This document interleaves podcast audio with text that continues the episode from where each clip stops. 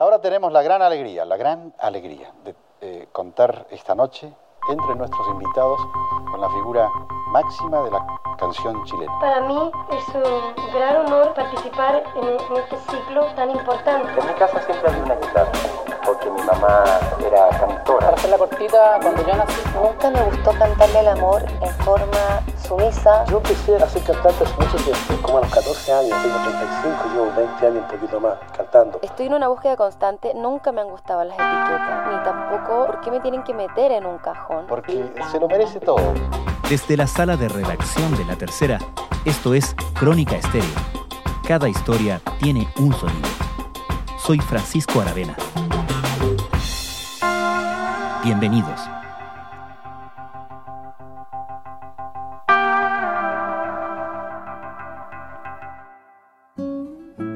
En lo que ya es una tradición de Crónica Estéreo, nuestro capítulo de Fiestas Patrias explora la música chilena en busca de nuestra identidad nacional. Hoy, el crítico musical y editor de la tercera, Claudio Vergara, nos lleva por el árbol genealógico de nuestra música para identificar herencias y grandes exponentes en el camino hasta aquello que escuchamos hoy. ¿Cómo fue lo más potente de la música popular chilena reencarnándose a través de las generaciones? ¿Cuánto de la música chilena es resultado de una herencia nacional?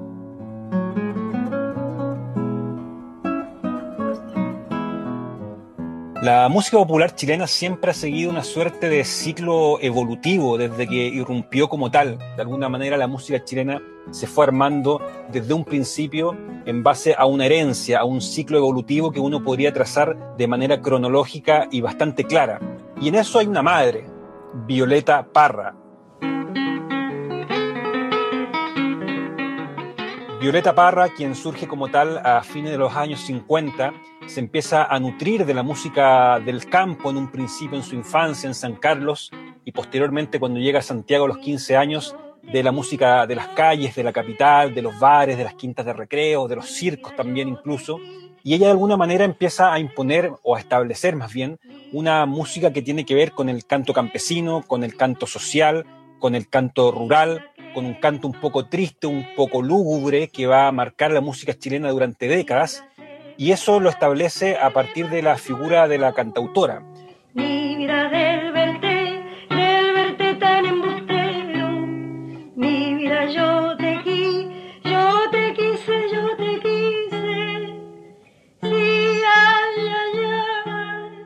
Que la empiezan a tomar posteriormente en los años 60 Víctor Jara, por ejemplo. Víctor Jara lo que hace es tomar la tradición de Violeta Parra y de alguna manera salpicarla de un tinte mucho más social, mucho más político y mucho más moderno también, acorde a cómo se vivía en los años 60. Ven, ven, conmigo ven, ven, ven, conmigo ven, vamos por ancho camino nacerá un nuevo destino. Y Víctor Jara lo traslada a grupos que empiezan a formar la nueva canción chilena. Si uno pudiese de alguna manera pensar en matriarcas y patriarcas, puede pensar en Violeta Parra y Víctor Jara, y después posteriormente los hijos, los herederos que aparecen, los retoños creativos que aparecen a partir de estas dos figuras son Quilapayún, Inti Gimani, Patricio Mans, posteriormente Yapu, posteriormente algunas bandas que tomaron algunas cosas como los Blobs, más desde el punto de vista del rock, y ahí hay una clara herencia, un claro legado que se va tomando.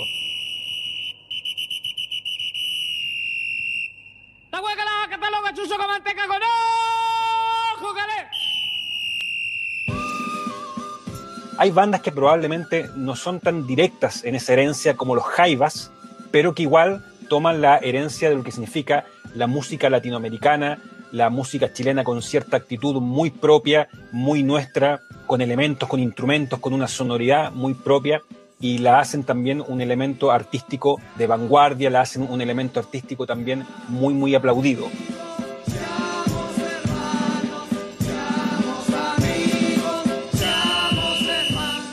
posteriormente, en los años 70, la dictadura, bueno, genera una serie de cambios a todo nivel, por supuesto, pero después quienes toman esta posta del canto más popular, del canto que tiene que ver más con la calle, son naturalmente los prisioneros la banda más popular de los años 80, si bien renegaba del folclore, si bien renegaba probablemente de la generación de la nueva canción chilena, sin duda tienen una raíz en Víctor Jara, una raíz en lo que puede ser la cantautoría, en lo que puede ser escribir canciones con respecto a tu entorno, a lo que está sucediendo, a lo que está pasando y sobre todo a los pares de la generación, a lo que le está sucediendo a tu par de 18, 20 años, como sucedió con la voz de los 80. Otra noche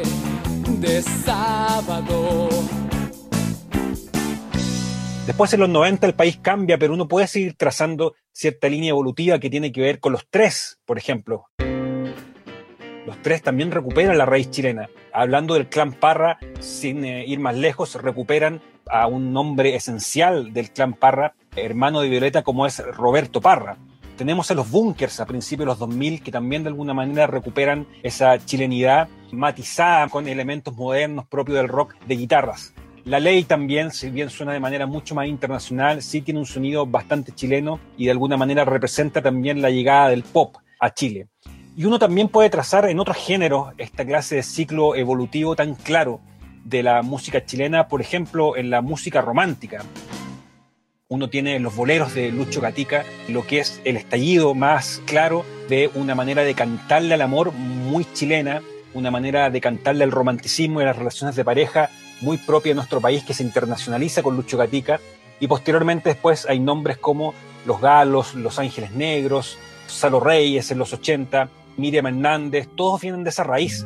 No me platique ya lo que debió pasar antes de conocernos, sé que has tenido horas felices, aún sin estar conmigo. De una manera de cantar con mucha intencionalidad, con mucha intención, con mucha emoción también, una manera también de, de, cantarle el amor bastante sufrida, si se quiere, y también con un apetito muy internacional. Ese abrazo que nos damos los dos cuando nos saludamos. Hay una manera también bastante clara de seguir una huella dactilar, si se quiere, bastante reconocible, con todos los matices de la época que corresponde, de la música chilena.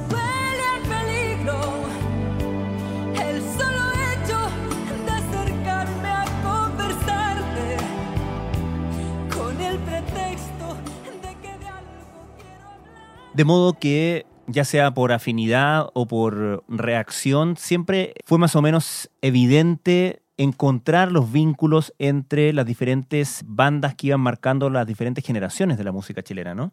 Exactamente, y responden a un contexto. Los grandes grupos de la música chilena han estado cubiertos por un contexto social que durante décadas, desde los años 60, fue lo político.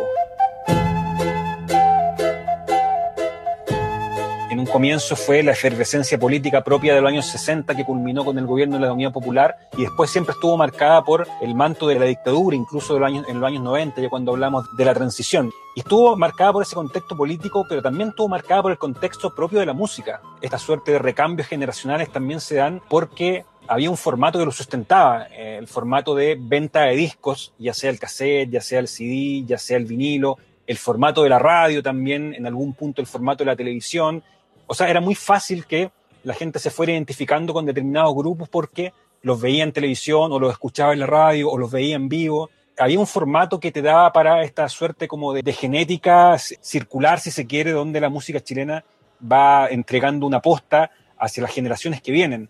Pero hay un punto donde todo eso se rompe, hay un punto donde ya la radio no es tan importante, donde ya los medios son otros, donde ya las posibilidades de hacer música son totalmente distintas. Tú no tienes que juntarte con cuatro personas como eran los Jaiba a hacer música. Puedes estar solo en la, en la orfandad absoluta de tu casa para hacer un disco completo y ahí cambia todo absolutamente. El panorama de la música chilena se vuelve difuso, caótico, pero sumamente creativo y sumamente prolífico. ¿Y cuándo sucede eso? Eso sucede en el año 2005, me atrevería a decir yo. ¿Qué pasa ahí? Así como en algún momento tuvimos a Violeta Parra y Víctor Jara, y esto por supuesto sin, ningún afán de comparar, aparecen dos figuras que de alguna manera dan cuenta de una nueva forma de hacer música chilena, de difundir música chilena y de presentar música chilena. Son formas eh, muy distintas. Primero tenemos a Jepe. Jepe, que es un cantautor, un tipo autodidacta, es un tipo que cuando daba sus primeras entrevistas decía que le gustaba tanto el heavy metal como el eh, folclore, como la cantautoría, como el pop electrónico, mezclaba absolutamente todo. Y es un artista cuyo primer disco, G Pinto, lo hace también de manera muy artesanal, en un computador, también ayudado por sus amigos, de una manera muy, muy austera, si se quiere. Él presenta en 2005 G Pinto, con canciones como Namás, por ejemplo, y él de alguna manera da a entender que la música chilena a partir de ahí será autodidacta, será independiente, sin estar apoyado por ningún sello discográfico de los grandes, y será de solistas también, será de autor.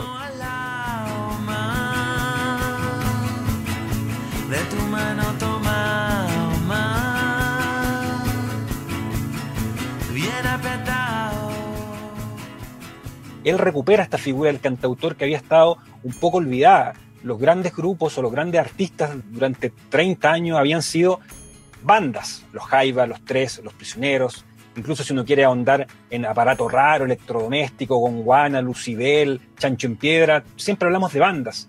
Jepe de alguna manera dice que la música, al poder concebirse de una manera casera, de una manera tan austera, podrá ser música en solitario, podrá ser música pop muy mezclada y podrá ser música independiente. Y en paralelo a eso, aparece otra figura como es Javier Amena. Javier Amena, el 2005 también presenta Sol de Invierno, canción donde canta Jepe, por lo demás.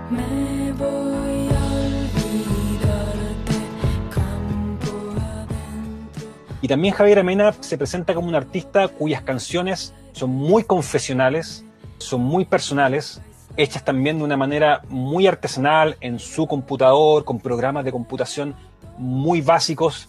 Javier Amena, por lo demás, sin tampoco, igual que Jepe, una gran formación musical, sin un sello a sus espaldas. Y Javier Amena lo que mostrará es que la música chilena a partir de ahí será muy pop, esta palabra que en algún momento daba tanto susto, una palabra tan breve pero que generaba tanto pánico, la palabra pop en los años 90, cuando a la ley le decían cómo puedes hacer pop versus los tres que hacen rock, como si fuera la mentira versus la verdad, como si fueran eh, casi los tres tuvieran la, la, verdad total versus la ley que era lo plástico. Javier Amena no teme hacer pop, no teme citar como referentes a Ava, a Rafaela Carrá, a Nicole, que era una artista también propia del pop de los 90, y empieza a hacer ese tipo de música y ella de alguna manera abre la puerta a anunciar que la música chilena será solista, será pop y también será femenina. Ella da la primera luz de que la música chilena estará muy dominada por mujeres a partir de ese momento y hasta el día de hoy consolidará a la figura de la cantautora confesional, empoderada, femenina, con todo lo que ella requiere, cantándole de otra forma al amor, muy distinta como se cantaba en los 90, como probablemente una de las fórmulas que cubrirá la música nacional hasta nuestros días. ¿Y cómo configuran esas fuerzas que describes el panorama que vemos actualmente en la música chilena? Bueno, ellos son también consecuencia de un panorama de la música chilena en que ya la radio no es tan relevante, o más bien la radio es solo un elemento más de difusión, los medios de comunicación oficiales son solo un elemento más de difusión de estas bandas y estos artistas. Aparecen otro tipo de plataformas donde poder difundirse desde MySpace en su momento hasta lo que puede ser hoy Spotify. Empieza a ser mucho más relevante las presentaciones en vivo y empiezan a aparecer artistas a partir de ese momento que llenan lugares, que son seguidos por un culto de gente muy, muy numerosa y que prácticamente no aparecen en los medios. Y eso es bastante, bastante relevante. Y es gente que no, no suena quizás tanto en la radio en un principio, pero de alguna forma la gente empieza a interesarse en ellos muy, muy de a poco. Y esto genera, como te decía recién, la figura de artistas en solitario, la figura de artistas autodidactas, y eso empieza a ir para distintos lados. Por ejemplo, la música chilena empieza a tener en Manuel García a un cantautor que recupera la figura del autor de guitarra.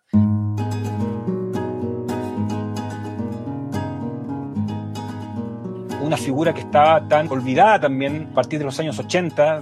Aparece la figura de Manuel García como un cantautor de guitarras que la gente valora, que la gente disfruta, un cantautor además inquieto, que muestra la diversificación que puede tener la figura del cantautor y de la guitarra, y eso da pie a su vez a una serie de otros nombres como Nano Stern, Javier García, Chinoy, Fernando Milagros, etcétera.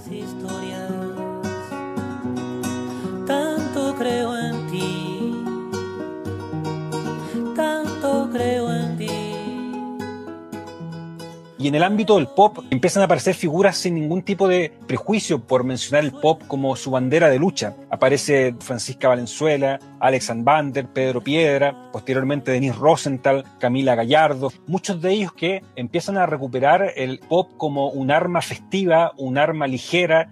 De hecho, la gran diferencia ellos la hacen al decir que sus grandes influencias son, por ejemplo, el disco Corazones de los Prisioneros y no el disco La Voz de los 80.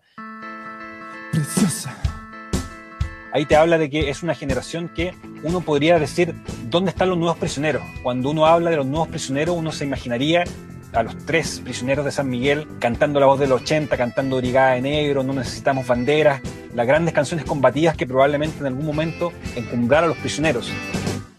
Llego como una ilusión, tan distinto a tus amigos. Y no, esta generación está mucho más cercana a lo que fue Corazones, eh, Amiga Mía, Corazones Rojos y otro tipo de canciones que no tenían tanto que ver con el puño más desafiante de Jorge González. Por tanto, es una generación que no le teme al pop y que llega a su máxima expresión con la generación vinculada al trap y que es una generación totalmente autodidacta que ha hecho música en su casa, en estudios muy caseros, con productores que también se conocen dentro de ese circuito y con un acento también bien chileno. Es curioso porque uno habla de trap y de inmediato se imagina a cantantes afincados en Miami o en Centroamérica, pero hay mucha chilenidad en el trap que, por ejemplo, desde 2017 empieza a ser gente como Gianluca. No sé lo que tú quieres que te diga, nunca me ha faltado nada, gracias a mi familia. No me estreso, tranquilo, vivo la vida. Sé que no voy a llegar a la cima, siempre tropical, Gianluca, la canción que lo hace famoso es una canción que se llama Siempre Triste, que uno no, no podría ser menos trap, estar siempre triste, uno, uno imaginaría, pero esta canción lo hace famoso, lo hace viral y ahí empieza también a aparecer toda una generación que uno la podría conectar con esta generación pop que empieza con Javier Amena en el sentido de revitalizar la música rítmica, la música festiva, la música bailable, la música internacional. Es una generación también con mucha hambre internacional y que queda, por supuesto, ejemplificada en nombres tan diversos como Pablo Chile, Drefkila, Polimá West Coast, y Paloma Mami, que me parece que es el maximalismo, es llevar a su punto máximo lo que puede ser cómo esta generación se ha representado por canales tan distintos a los del pasado, que pueden sorprender. Paloma Mami es una artista que aparece dos semanas solamente en el programa rojo de Televisión Nacional, lo deja abandonado porque no estaba de acuerdo con las pretensiones artísticas que ella quería. Ella graba una canción, Not Steady, y posteriormente se hace famosa a través de las redes sociales.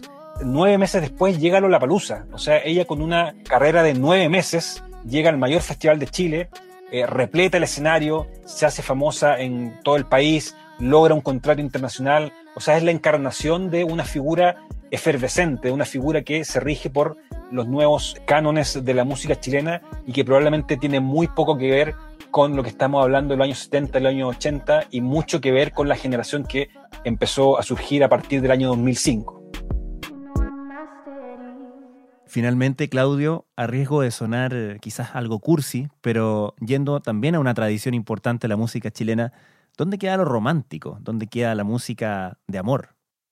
Mira, es una buena pregunta porque dentro de esta generación que aparece a partir de, mediados de los 2000, hay por supuesto distintos caminos. Hablábamos del camino de Manuel García que tenía que ver más con la cantautoría y con la trova, pero hay un camino que empiezan a tomar ciertos artistas que tienen que ver con el rescate latinoamericano y con el rescate del bolero, de la canción mexicana, de los valses peruanos, y el emblema máximo es Mon Laferte.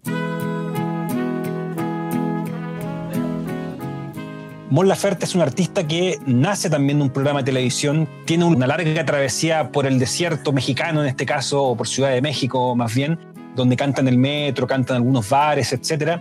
Y logra finalmente con canciones como Amor Completo dar un golpe a la cátedra en el sentido de recuperar el bolero, recuperar algunos trazos de la nueva ola también, una música que también había sido olvidada y nuevamente hago la reflexión de que esta generación a veces también recupera capítulos de nuestra historia que a veces estaban totalmente enterrados, olvidados, eh, que nadie consideraba en algún momento, como fue el caso del disco Corazones de, los- de los Prisioneros. Mm. El caso Mon Laferte recupera a Cecilia, por ejemplo, recupera algunas cosas de la nueva ola, algunas cosas de Palmenia Pizarro también, que era una artista que prácticamente desapareció de Chile durante los años 80 y durante los años 90. Y ella, bueno, con esa vehemencia para cantar, trae a las nuevas generaciones el bolero, trae a las nuevas generaciones ese tipo de música y después la expande también a otros nombres como eh, Dulce y Agras, por ejemplo, o como Belencha, o como el propio Macha de, Chico Trujillo, gente que recupera la canción romántica en su acepción más original.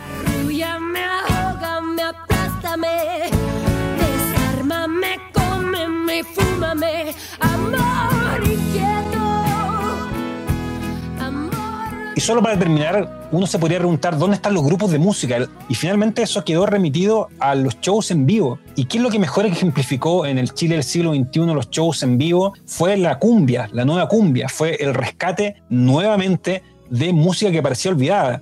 De música que durante los 80 y 90 parecía solamente remitida a las fondas, a las celebraciones de Año Nuevo, a Tommy Rey, a la Sonora Palacio y pare de contar. Hay toda una generación joven que nuevamente rescata este sentido más olvidado de la música chilena, en este caso la cumbia, y la hace fuerte en vivo.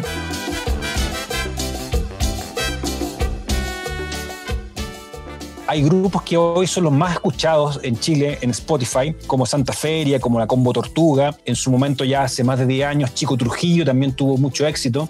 Y son bandas que basaron gran parte de su potencial en vivo y no en un disco. Piensa en canciones, piensa en versiones de antiguos cumbiancheros. Más bien los grupos encontraron su gran potencial en vivo y los grupos de alguna manera están representados en ese tipo de instancias, en ese tipo de agrupaciones. Ya no en el rock, sino que en la cumbia.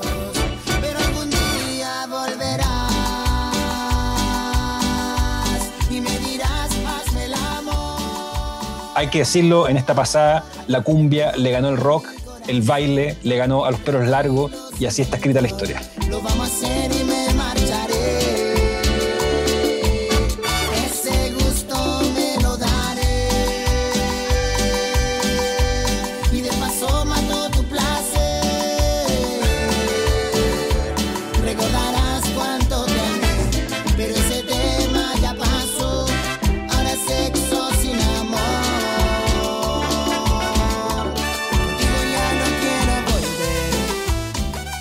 Mejor final para un capítulo de Siechero imposible, Claudio Vergara. Muchísimas gracias.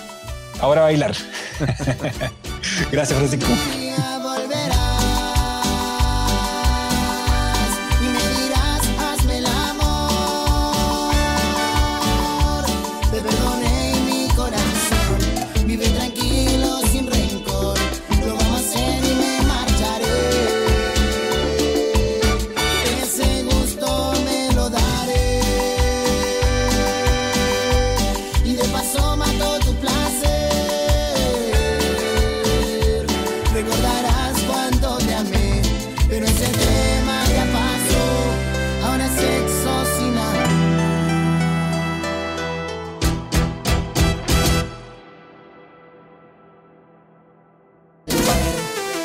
Crónica Estéreo es un podcast de La Tercera. La producción es de Rodrigo Álvarez y la edición de quien les habla, Francisco Aravena. La postproducción de audio es de Michel Poblete. Los invitamos a encontrarnos el lunes en una nueva entrega de Crónica Estéreo.